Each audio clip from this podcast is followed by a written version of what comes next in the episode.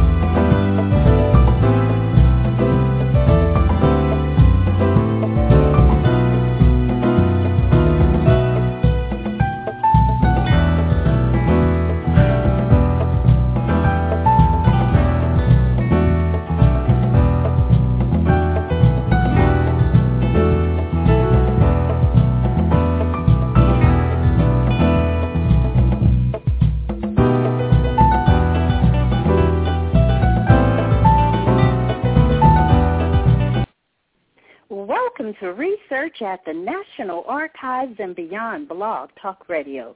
This is your host, Bernice Alexander Bennett. I want to welcome the callers and chatters to Research at the National Archives and Beyond. This show will provide individuals interested in genealogy and history an opportunity to listen, learn, and take action. If you have logged in as a guest and you wish to participate in the chat, you can sign in through your Blog Talk Radio or Facebook account. I will also open the lines in the second half of the show so that you can ask questions or make a comment. Following the show, you can continue this discussion on the Afrogenius.com and research at the National Archives and Beyond Facebook page. In fact, please like my page and join my Facebook group. Well, we all talk about that brick wall when we cannot seem to find what we're looking for. However, have you considered that you may have an artificial brick wall? Perhaps the answer is there, and you have not exhausted all the resources to find that elusive ancestor.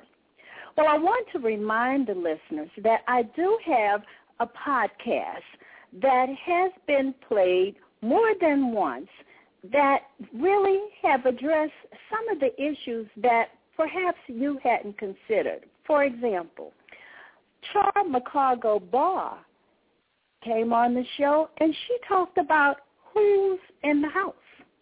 Have you looked in the house? Also, we've had Dr. Deborah Abbott discuss cluster research. If you have not listened to those two podcasts, please go back and listen to those shows. Well, tonight's show will examine the reasons you may be experiencing a brick wall and discuss strategies to help you overcome those issues. Genealogist Robyn Smith has been researching her family and others for 17 years. An engineer by day, Robyn makes good use of those research and problem-solving skills in the field of genealogy. She specializes in Maryland research, African American and slave research and court records.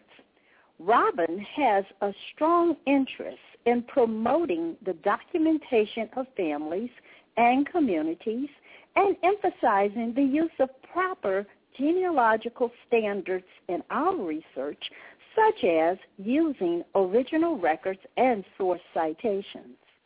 Robyn teaches an advanced African American genealogy class part-time at Howard Community College in Columbia, Maryland, lectures locally, and has published several genealogy articles in local journals. Her two newest lectures are on using land records and cluster research. She is also the author of a genealogy blog called Reclaiming Kin, which can be viewed at uh, msualumni.wordpress.com. So let me give a warm welcome to Robyn Smith to research at the National Archives and beyond. Robyn, welcome to Research at the National Archives and Beyond. Hi, Bernice. Thank you for having me. Well, thank you so much for joining us. You know, this is an issue that we all talk about. And Robyn, you wrote in your blog that your friend Aaron calls this brick wall artificial. Tell us what's going on here. Why is it artificial? That's a good question. I'll first say that I find that many of my blog posts come from conversations that I have with my genealogy genealogy buddies. So we all have that group of friends that we meet that we uh, connect with over time, and so a lot of times we'll be talking about things, and I say I'm going to blog about that. So that's how this came about. Um, it's not meant to be produ- provocative, although it sounds that way. It's really meant to encourage us all to keep on learning genealogical records and techniques, and more than anything, to be thorough. Okay? Um, we all know that there are going to be some things about our history that we may never discover or never know. So nobody's going to have 100% knowledge and clarity about every line and every person because some of the records simply don't exist. So that's an important uh, point to make. Nobody's going to have all of the answers. But I Mm-hmm. contend that true brick walls take time, often years, to build up. And I like to use this analogy. I like to use analogies. Uh, if you imagine that every type of record in every different place for each person is a brick, is an individual brick. Mhm. And if you've only searched census records, a few death certificates, marriage records in one county, you've got maybe three or four bricks. And that's not a wall. So if you can think of that, picture it that way, a wall implies extensive effort at the search. So for example, you've searched different counties, different states, several different generations. You've researched in-laws and cousins. You've been to the courthouse and the archives, the historical society, the cemetery, the church. You search census and court records, land, military tax, and so on and so forth, and you still cannot solve that problem. Now that is a real brick wall. And what I find frequently is happening is that people just haven't gone far enough. Some of some of us have exhausted our ability to actually solve the problem. So if you think about it that way, um, not everyone's going to have an interest in researching to the nth degree that it might take to solve that problem. So what do you do when that happens? You can pay a professional to do more research, which uh, I've done many times myself, or you can decide that you're going to try to solve it yourself, dig in your heels, and really start learning all the different ways that you can get more training in genealogical skills and methods. So that's sort of the background and the approach that I took um, and the driver for this particular post. And what I like to do is kind of walk through. I give 12 examples in the post. And what I want to do is kind of walk through each one, read it, and give a little bit more insight. And then hopefully uh, p- listeners may have questions about these particular items.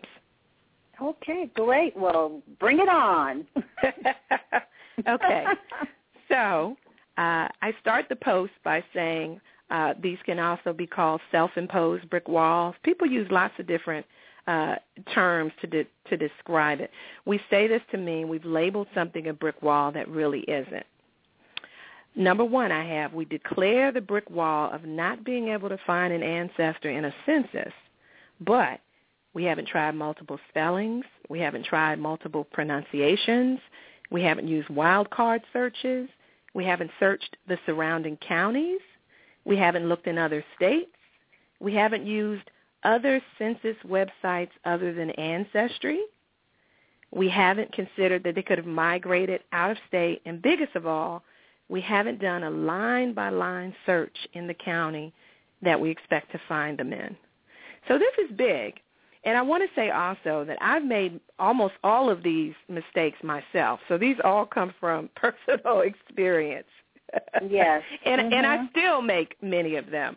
Uh, but the first one is meant to capture censuses because that's what most of us start with. Most of us start in census records, and it's very easy to not be able to find someone and say, hey, they're just not there. So uh, what I suggest is that people learn multiple census search strategies, okay? Things like searching maybe for the name of one of the children in the household who's over 10 years old, uh, particularly ones that have an odd name. Searching for neighbors. Sometimes if I uh, can't find someone, I'll look for their neighbors uh, in the search box. If they have an odd occupation, you can look for search for the occupation. Searching by birthplace. Okay, so all of these different ways that you can search census records and really exhaust them and and the final step should be going line by line, page by page, and reading every name before you conclude that they're not there. Especially what happens with a lot of us is we'll find them maybe in 1910 and 1930 when we don't have 1920. And mm-hmm. your mind kind of would, you know, assume they should be there if they were there in 1910 and 1930. So that's where you know you got to really dig in and try to find them. And really to learn how to pull every clue from the census. I find that a lot of people still just use it to get the family structure and maybe the ages of people and maybe marriage dates, but there are so many other clues buried in those census records and we have to learn how to to to, to utilize those. That's right. So that's point that's one. Right. Mm-hmm. I'm sure Mhm. you can have you have an example of that from from all of your research, Bernice. I'm sure of a census record that you found Oh. finally. Look, let me tell you, one of my crazy, crazy cases was finding my ancestor with a different name in the 1870 census. mm-hmm. But Different finding surname. him, his surname, surname, Mm. different surname in 1870, but in the Freedmen Bureau records, he had the name that I knew was his name. Wow. So I Mm. had to search for the first names, Yes, yes. not the last name, and there he was. and that's a great example. And we know that happens a lot with uh, African American former slaves. We often have that additional problem to deal with. So the second uh, step in the post, I talk about we declare a brick wall, but we, we've only been to one or two repositories in person. Or worse still, we've done all our research online. now, you know, I think those of us who started before Ancestry became a company, it's it's almost, you know, we didn't have any choice but to go somewhere in person. But I think the um you know, even though Ancestry and other repositories have been a great boon to researchers. I think it really can uh, encourage new new genealogi- genealogists to believe that they can find most of the information that they need there. You must do research in repositories, state and local archives, local libraries, colleges and universities, genealogical or historical societies, churches and cemeteries. Got to get up out that seat and go in there and go sick. I, all the best stuff is is not on the internet. Well, you're right. It's not on the internet. it's not. Mm-mm. So the next uh, item I have is we declare a brick wall, but we've used books and websites to collect information without ordering and examining the original record. So this happens all the time. I see so many people who print out that uh, transcribed census record from Ancestry, and they Mhm. print that out and put that in their notebook instead of the actual image. you know, it's clearer to read, you know, easier to see, but I see that all the time and I think um having to really understand the importance of ordering the original record so that you can um discern clues from the actual that are going to be missed when when people transcribe it. Um people are satisfied when they find the date of a marriage or birth and a death. They'll find that on a database online. Oh, this is when he died, but they don't order the original death certificate. So that's a big mistake. Um, you're missing a lot of information if you don't order the original. Um, I, the first thing I do when I find something, particularly online, is if it's not original, I, I write away to the courthouse and get the original record. Mhm. So that's important. Number four, we declare a brick wall, but we've only searched two or three types of records. like census records, vital records, and sort of those easy databases, what I call easy on Ancestry, like the World War One draft cards. We haven't even tried to search land records, court records, church records, maps, city directories, probate records. There are so many, you know, this is why I can we can spend our entire lives doing genealogy because the records never seem to run out. I know, and I love it. You know, I, I love too. the the possibilities that they're out there. Yes. You know, yes. Robert, so, you know, one thing I was I mentioned to you is that I have this friend who said to me, people do too much of what they what she would call safe genealogy. mhm. They don't want to get their hands dirty. They don't want to go digging. Exactly. That's exactly what I'm. T- so if she's using that, I love it because that's that's the same concept I'm talking about when I say artificial or self-imposed. It's the same Mhm. thing. Just just not going far enough. yes. And some of this, I mean, we we we've heard all the stories. Some people have to go really. I mean, when you when you read some of these stories, some of our friends have the research that they've done. I mean, that's what inspires us, right? Is we Oh, read about yes. someone else's success, and so it's a wonderful thing. But I mean, a lot of these problems they're gonna be they're gonna take a lifetime to solve. so um, expanding into all of these record sets, even though I mean, I still see too many beginners who just stay at census records and death records and marriage records, and that's it. Mhm. And I just think there's so much uh, learning and training out there um, that you can get smart on a lot of these records um, and dive in. And I think that there are a lot going to be a lot of surprises for people when they start learning about the riches of land records or court records or some of these other um, uh, less common record sets. So my next point, number five, says we declare a brick wall but we've only been searching for our direct ancestor and maybe his wife and children. We have not expanded to the group or the cluster of people that were associated with our ancestors and would increase our chances for success. Bernice, you just mentioned uh, Dr. Abbott's um, lecture that she gave here, and I I watched that. Um, I've seen her many, many times. She did an excellent um, talk about that and it's a wonderful method. It's actually solved a lot of my cases for me. And I really can't stress this enough. You got to research everyone who is associated with your family. All the siblings, all the cousins, all of those strange people that you see living with them in the census record, the people who are witnesses on their deeds and on their marriages, in their books and genealogical journal articles that give more of these case studies on how to use the cluster research methodology. It has really busted a lot of tough, tough challenges for me. Um, I in my class, I, I show an example of my uh, great grandfather John Smith, and I found his obituary that listed a set of people that I wasn't familiar with, and it had the surname Garner, and that one little surname basically uncovered his wife's entire ancestry for me that nobody knew in my family. So Wow. cluster research, very valuable. Number six, we declare a brick wall after jumping back several generations and not doing extensive research within each generation on all the siblings and all the children of each sibling.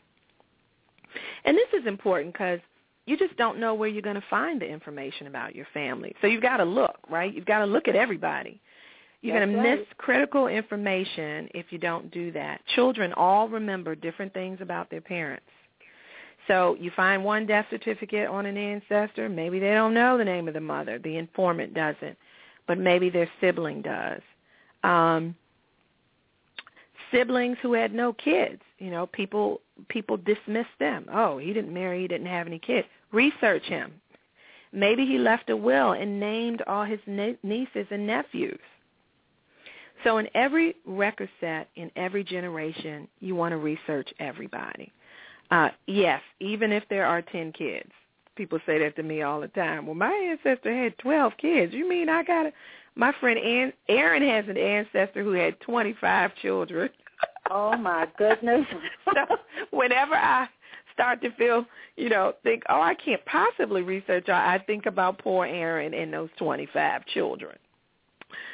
So, uh, number seven, we declare a brick wall, but we're wearing cultural blinders.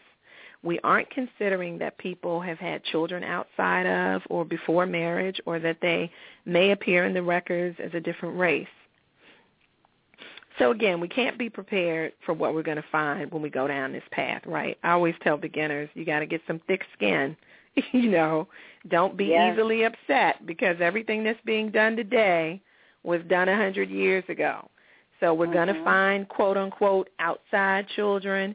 We're going to find other families. We're going to find criminal records, and of course, within the African American uh, community, we're going to find relatives who passed um, there were lots of interracial children in relationships.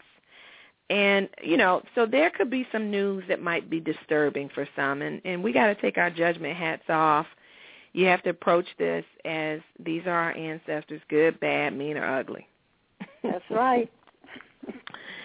so point number eight, we declare a brick wall, but we've never actually analyzed and correlated the evidence that we already have. In fact, mm-hmm. we don't know how to evaluate the evidence. We believe everything we see in print is factual, accurate, and true. And if two records give conflicting information, we really have no idea which one is correct. Mm-hmm. Um, I like to say we've got to get out of search mode and learn to analyze what we've got. And this is hard for me and probably hard for a lot of us because we get that rush of excitement and anticipation in the search. I mean, that's what kind of gives you that that drive. You know, I'm going to go out and look. And so I have to even tell myself, stop, stop searching, and let's just look at the, the evidence you have and let's analyze it. So it's important that you learn how to do that, that you learn the, the weaknesses and the strengths in each record. Um, the further along you get in your research, there's going to come a time, I call it the the low hanging fruit has been picked. You know, all the information mm-hmm. you get in the first year or two. That's the easy stuff, right? So the further, That's the right. longer you're in this, the information is just going to get harder and harder to get. You know, there's going to come a time when you absolutely stop finding direct evidence. So, so you're not going to find any more records that say A and B are the parents of C. you know, you'll get to a point where you have to piece together the relationship, document by document. And this is the point where you get more people sort of stuck or kind of at a brick wall because they they've never learned to actually analyze what they have. So I, another uh, tip that I'll give for this is I highly recommend writing. Um, even it doesn't have to be writing for anyone to see, but if you just for yourself write out, lay out all the documents that you've gathered on a particular person or family, and write it all up. And what mm-hmm. happens is when you sit down and you write it all up, it's easier to see the holes. It's easier to see the time frames that you don't have any information for. It's easier to see what confl- com- you know conflicts with one another. Um, there are a lot going to be a lot of con- conflicting birth dates, right? Because you know birth dates are really just a very modern thing. It wasn't really until Social Security came about that, that it was important for people to know and be able to prove their birth date. So that's an important thing, learning how to, to evaluate the evidence and um, get out of search mode long enough so that you can put together what you've already gathered. So point number nine, we declare a brick wall, and we've never tried to find living descendants of any of the family members. Some of the biggest and most rewarding moments of my research over the years really has been finding new cousins and new cousins who have new stories, new pictures, or really just those who are just glad to meet me and, and reclaim family. And I think about this a lot because I think, you know, with the tragic history of slavery, I think all the time about the fact that, you know, our people were sold like cattle and ripped from their families. So finding living relatives is really sort of, for me, a very sweet joy because I think, you know, this is me combating that whole, you know, what happened during slavery and really reaching out and finding all of my other cousins who are all over this country. Um, there are endless blog posts and webinars and classes and articles on how to find living descendants. Uh, I'm sure many of you are familiar with Megan Smolenyak. Smolenyak, she specializes in this, and um, so her website and a lot of uh, the articles and lectures that she does talks about finding living people. Um, I didn't do enough of this in the early years, and I later found out that relatives were still alive in those years. So if I had put forth a little bit more effort then, I could have found those people.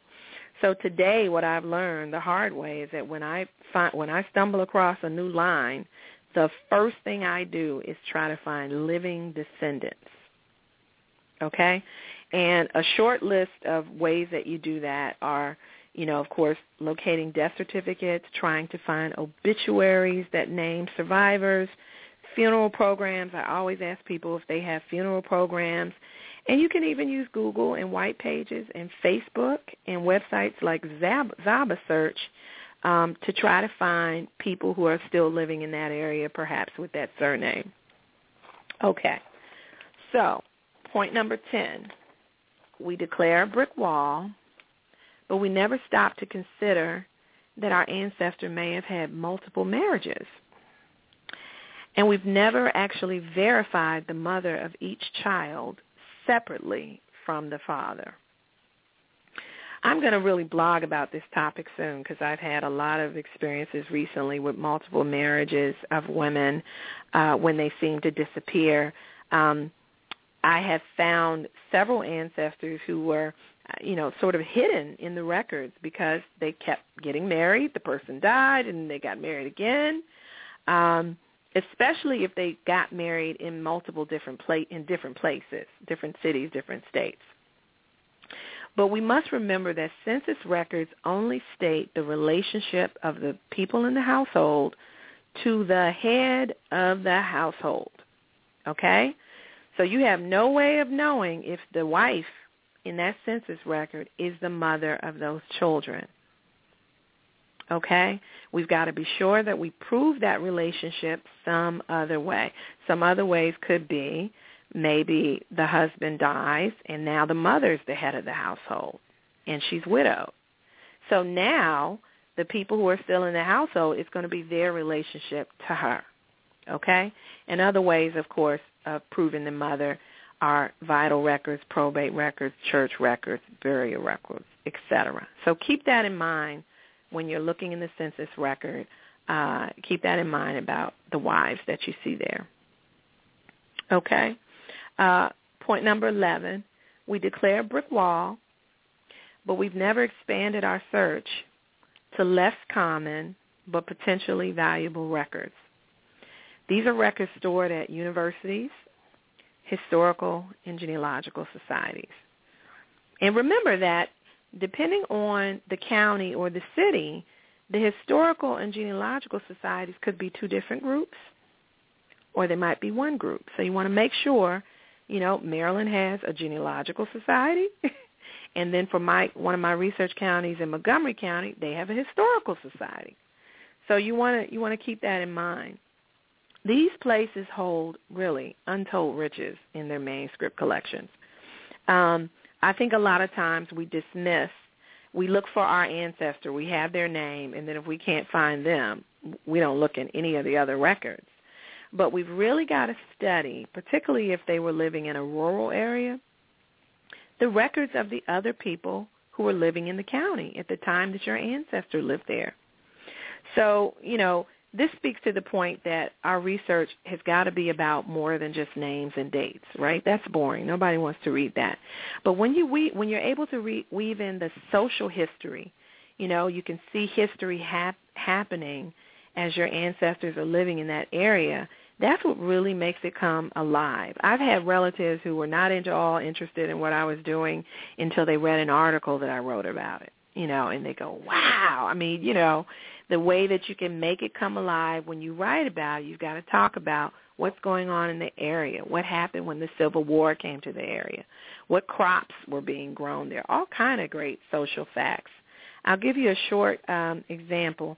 I was at the Library of Virginia one year, and my Tennessee ancestors were owned by a man who was born and raised in Amelia County, Virginia, and he la- later migrated to Tennessee. So even though this man no longer lived in Virginia, I was at the Library of Virginia looking for anything I could in Amelia County at the time that he lived there. And I found the ledger of the local sheriff. And this man was important because he he um he did the probate uh in the court records that I he did a lot of the probate for people who lived there and died without a will. And I was so amazed because when I opened this ledger, he had lists and lists of enslaved people and they were they had dates of birth, they had dates of death. He had them in family groups. I mean, that is solid gold.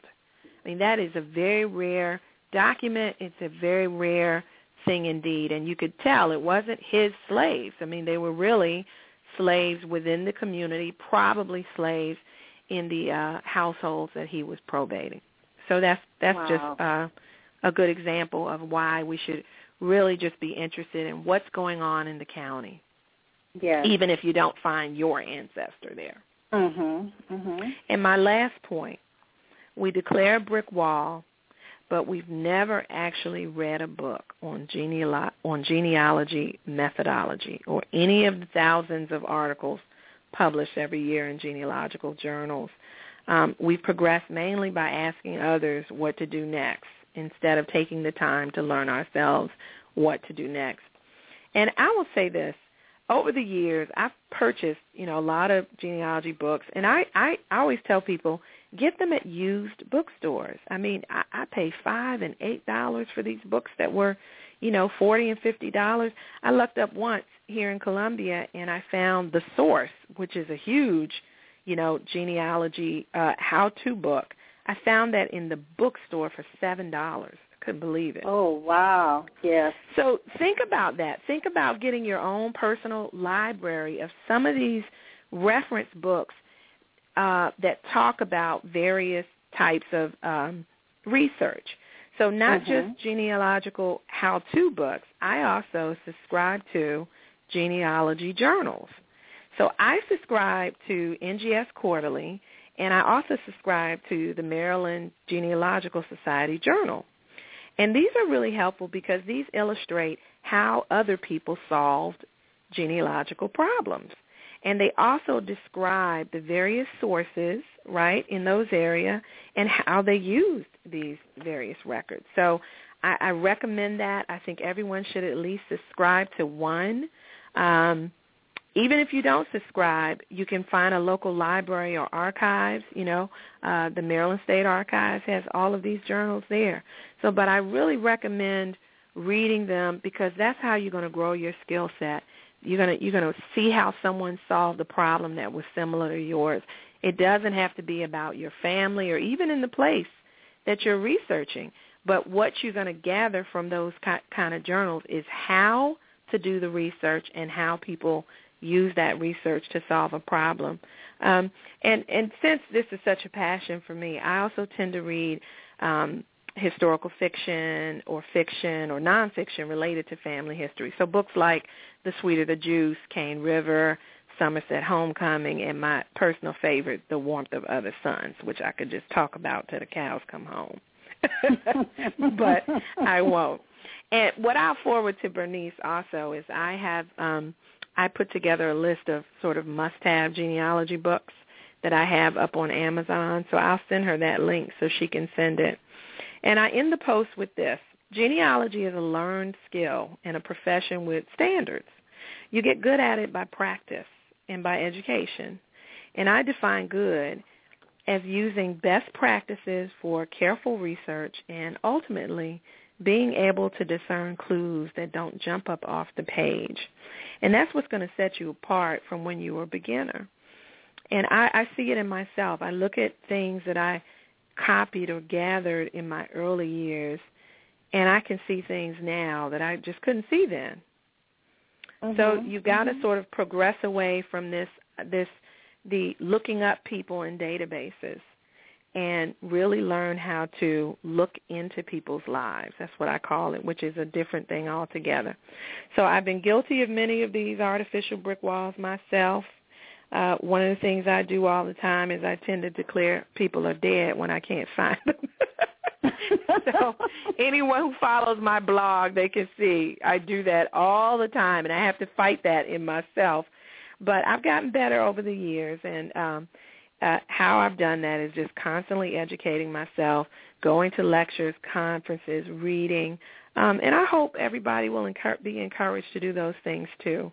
Um, I got a lot of great comments um, to this blog post, so anyone can go to my website, to my blog, and actually type in the title, and you can see all of the comments that people added. And people added to this list. People added other things that they thought, you know, were sort of artificial. So it was a very positive blog. It got a lot of positive uh, commentary, and um, I'm excited about it. I, I hope it really helps people to look at it and say, "Wow, I haven't done that. I haven't done that yet." Yes, well, Robyn, I mean, we have a full house in My the chat goodness. room. Ooh. And so we're going to take a break because the second half of the show, I want to hear from the chatters. I want Oh, to hear what what are some of their brick walls. Yes. Those who want to call in, please feel free to call in because for the next 30 minutes, that's what we're going to do. We're going to talk about, did you call it an artificial brick wall? we're going to talk about those artificial brick walls. So quick break and we'll be back in a second.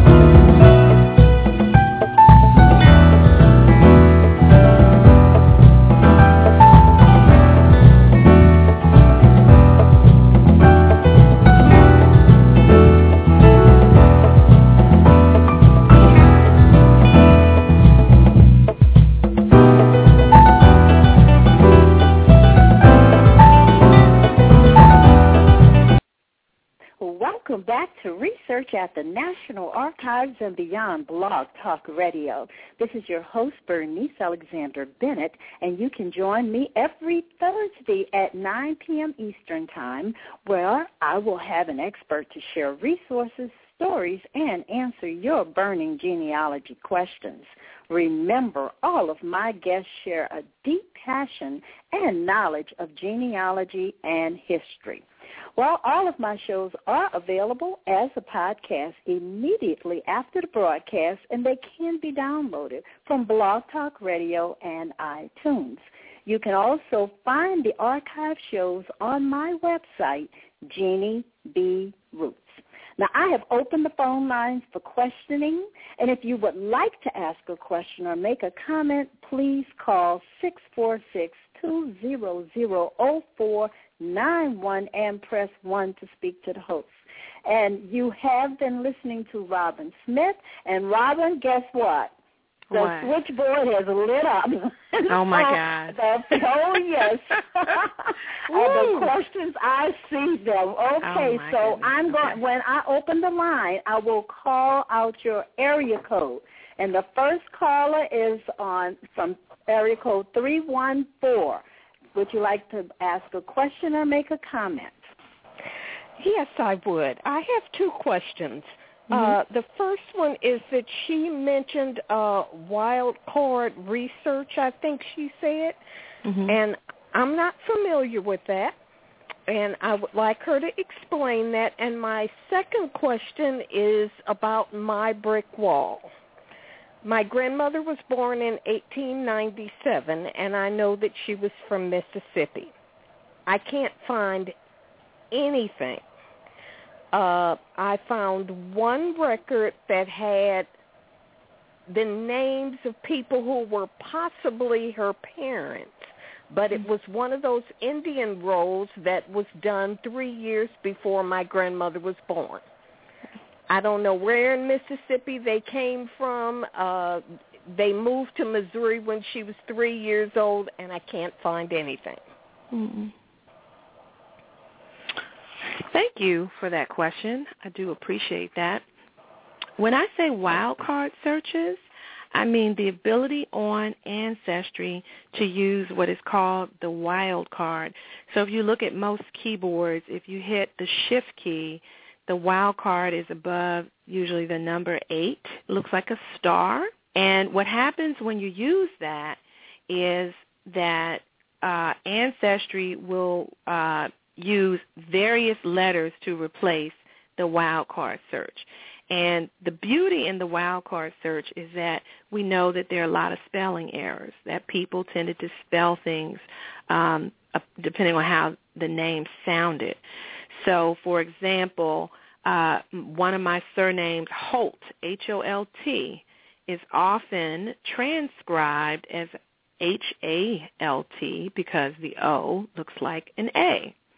So I could do H and then put a wild card and it's going to pull up all the the people who have a, a last name that starts with the letter H or maybe HE and then you could put that wild card. So Ancestry has a wonderful uh, search capability using that wild card. They also have you can use the question mark sign and the question mark will replace one letter. So while the wild card replaces multiple letters, the question mark replaces one. So you can use that a lot for vowels. You know, if it's an E, you don't know if it might be an A or an O, you can put a question mark there and then uh, the other letters in that surname. So that is just one of the strategies that are available when you're coming up empty on uh, an online search site, and I know that Ancestry has other details about how to use the wild card, and I hope that you will um, look to their um, uh, training that they have on the wild card and also the question mark. Your ancestor from um, Mississippi it's it's hard to address specific brick walls. I know that Mississippi can be a challenging state because I've uh, researched four friends of mine who are from Mississippi. Probably the first thing I would ask is to really be clear about what records are available for your particular county that you're in. So one of the ways of doing that is going to, you can see what the Family History Center has. You can go to familysearch.org and you can put in the name of the county in uh, their catalog, and you can see what records they have microfilmed from that particular county in Mississippi. Uh, off the top of my head, I would also think that you would need to go to the uh, state archives, uh, go to their website in Mississippi, and see if they have uh, some sort of file that tells you what records they have for that particular county. So uh, and also to see if, in Mississippi, in that county, is there a historical society? Is there a genealogical society? So stage one is always to find out what records are available. There may be other records available other than the census that may be able to give some insight into the early life of your ancestor. There may be tax records. I know some of the counties in Mississippi have educable uh, children records records they took of children who were uh, in school. Um, so that would be the guidance that I could give in this short t- amount of time, and I hope that that is helpful for you. And thank you for asking your questions. Okay, our next caller is area code 504. Good you're evening, live, Bernice. 504. Good evening. Good evening, Bernice and Robyn. Um, you're giving some great information out. I oh, do want you to know I do believe in the um, archives at local libraries. I just got a packet on yesterday from um, Winchester County, Virginia, that actually took my breath away. Oh. Um, it, it's a, a search, a name that I've been working on for 20 years. Oh. And mm. I got, I got it now. We love stories it. like that. Okay. And and, and local libraries, like you mentioned, a lot of them have just uh, just so I can put this out there. A lot of local libraries have obituary indexes. Maybe not for the 1800s, but a lot of them have in the more modern years say, you know, maybe after 1950. So one of the first places I go to try to ask if they have obituary indexes are the local libraries. I'm sorry. Go ahead. Exactly. And another source could be the local doctor in the community. Oh, Um, yes. One of the parishes that I work in, um, the doctor recorded everything, and so I know when one of my ancestors came in, and then because many times the plantation owners had to pay for slaves to be treated. That's so- right. That's right. With that said, I do have a question that just Okay. popped up in my mind. I Okay. don't know the answer. Okay. On the 1870 census, Mhm. what I was once told that many times the information given was secondhand Mhm. because the census taker would come and the family would be out in the field Mhm. and Mrs. Jones, the next door neighbor, would give that information. Mhm. Should I consider when I'm doing my research, especially on those difficult names, those bricks, those Mhm. those tiny little things there, Mhm. That that the census census taker, if he was a member of that community, Mhm. would put could put people on the rolls under their names when they were slaves, and then those Mhm. and then those people changed their names or had changed their names. Is that a possibility to look at? That that that someone could have someone who's recording their names could have Right. recorded it Right. differently. Recorded So you- differently. you ask another very good question.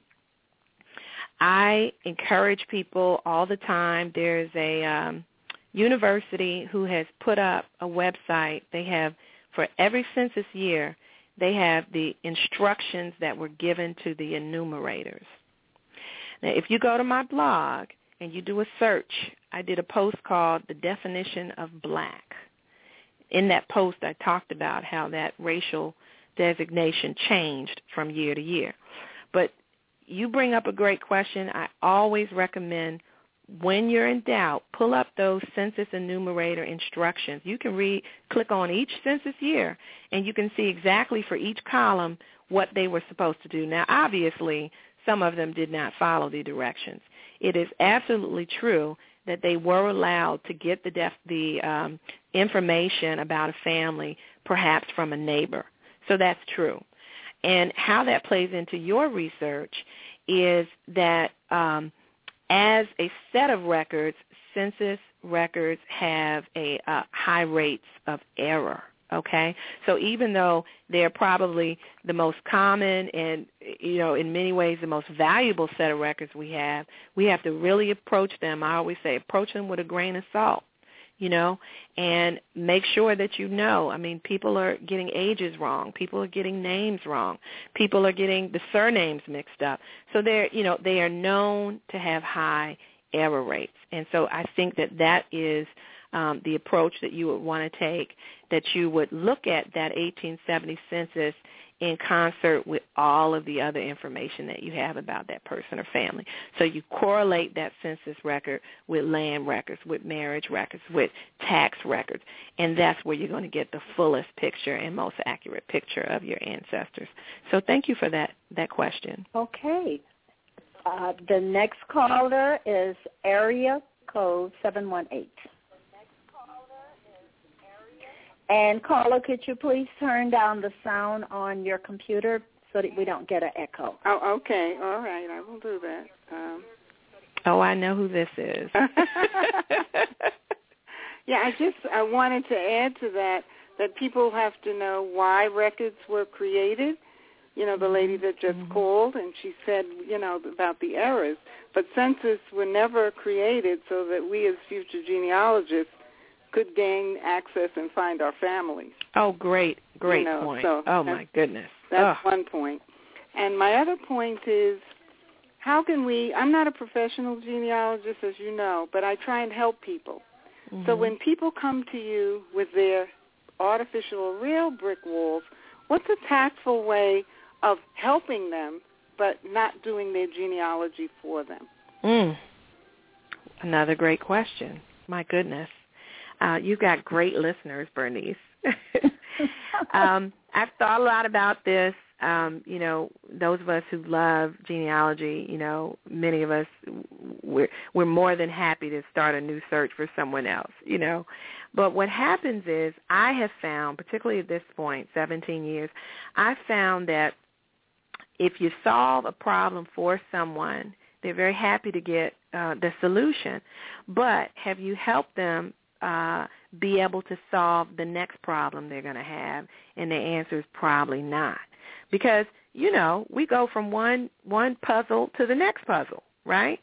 So if I help someone without teaching them the technique and the methodology so that they can move forward in their research themselves, is it really doing them a service or a disservice? What I try to do now is I'm very tactful. I try to encourage people to, uh, I, I point them towards certain books because I do think that's the most common problem that I see today is that people sort of dive in um, and have never read a genealogy genealogy book, just a basic how-to book. And so then they don't know why they can't find someone in 1960. They don't know, you know, why they can't find someone in 1890. But you know, those. So you're. I look at it. You're wasting time. You're wasting your valuable time. You want to be able to channel it into um, kind of into a, a path and a plan that's going to work. So I do try to encourage people to read read some of the basic how-to books, and I will point them uh, sort of in the right direction. But I really do uh, try to shy away from actually solving something for someone because I'm very convinced that where they're going to be the next time when they're stuck, and the problems don't do anything but get harder. so right. thank you for that question, and that's the approach that I tend to take. Right. And then we have a few comments uh, uh, coming out of the chat. Uh, Derek mentioned that visiting family burial grounds mm. uh, he found is a great source for yes. family history together. Mhm. Mhm. Absolutely, burial grounds and and all the records that are surrounding death. So we tend to think of death certificates, and like Andrea said, you know, those that information about why they died and who their parents were that that wasn't about for that wasn't for us. That's right. You know, this was as public health is starting to develop in the country. There's a sense of trying to get statistics and numbers together so they can start understanding and what ages people are dying and demographics and what diseases. So it was really from a public health perspective that that information was added. And um, as Derek alluded to in his uh, uh, message to you, there all kinds of records, not just death certificates, you know, headstone records. Um, there are cemetery records if you have a cemetery association. The church attached to a great uh, graveyard might have records.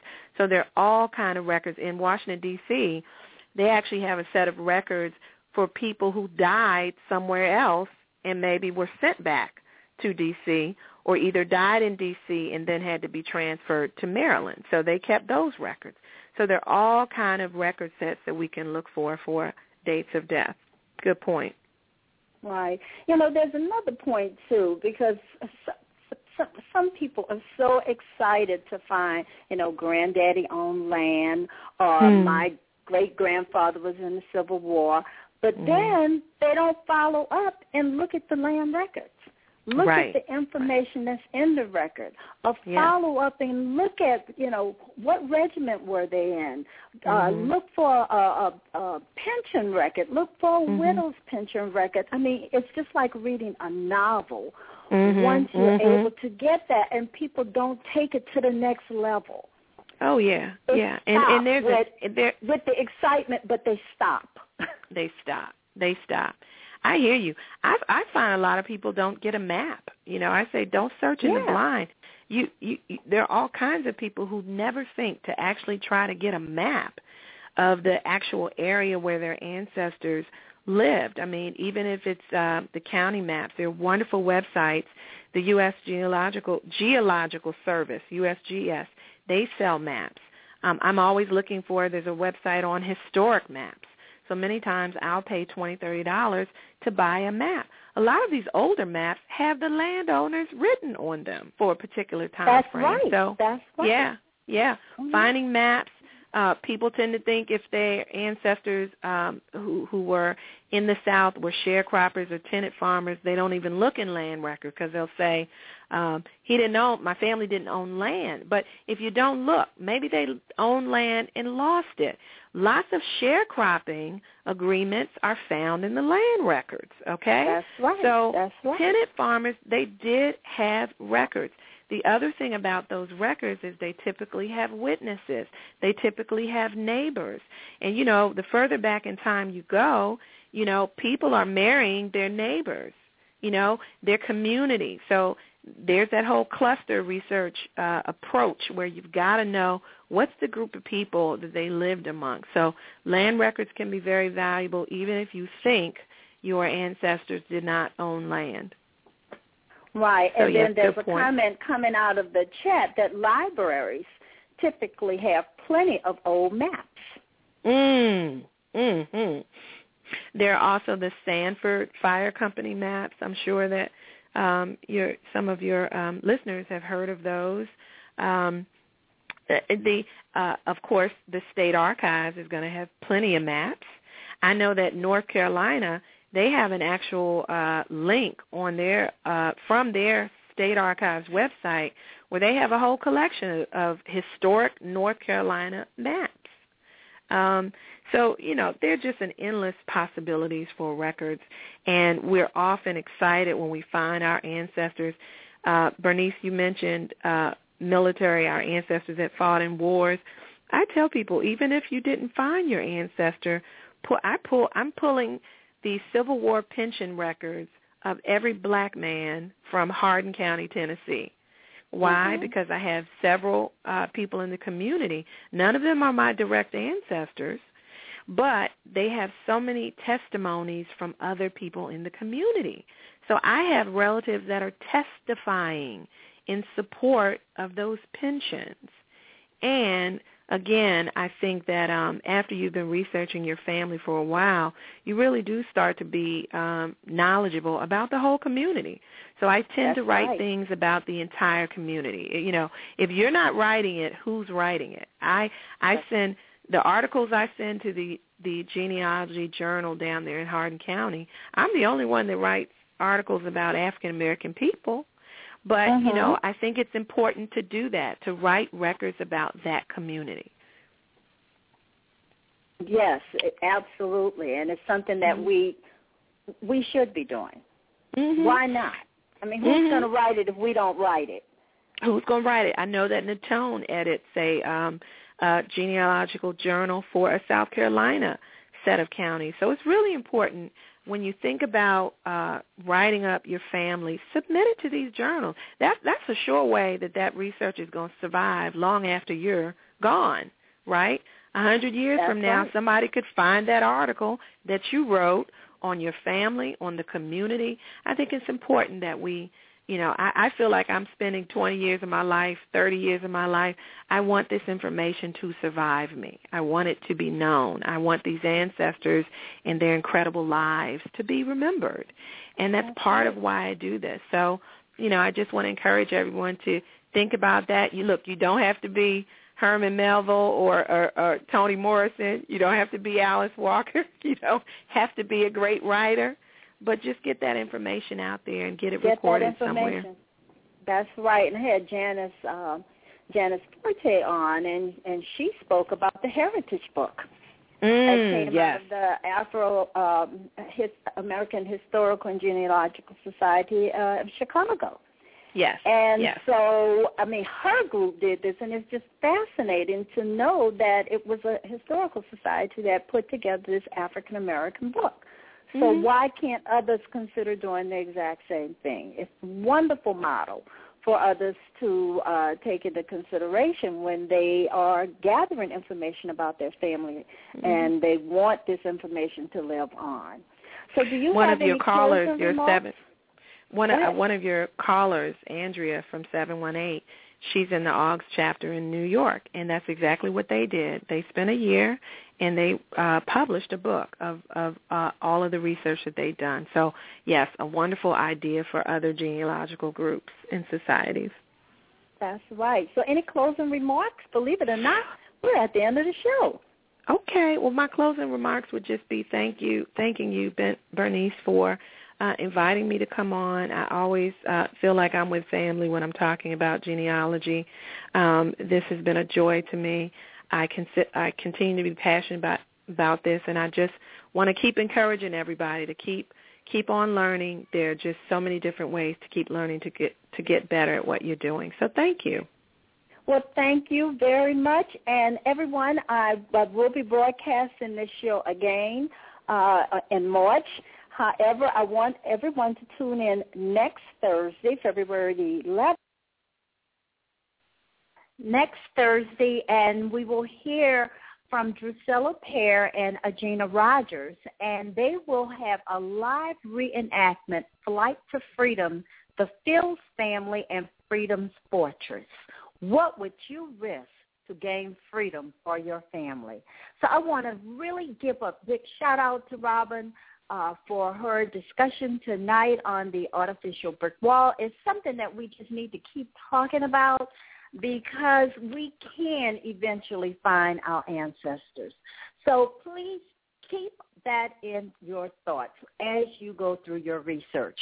I want you to remember that our ancestors left footprints. Therefore, you should follow the clues that are presented to you through oral history, family records, and research at the National Archives and beyond.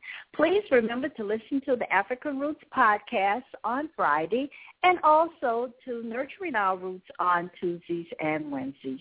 This is your host, Bernice Alexander Bennett, and I want to thank you for joining the show tonight. Have a wonderful evening. Good night. Good night, everyone. Good night, Robyn.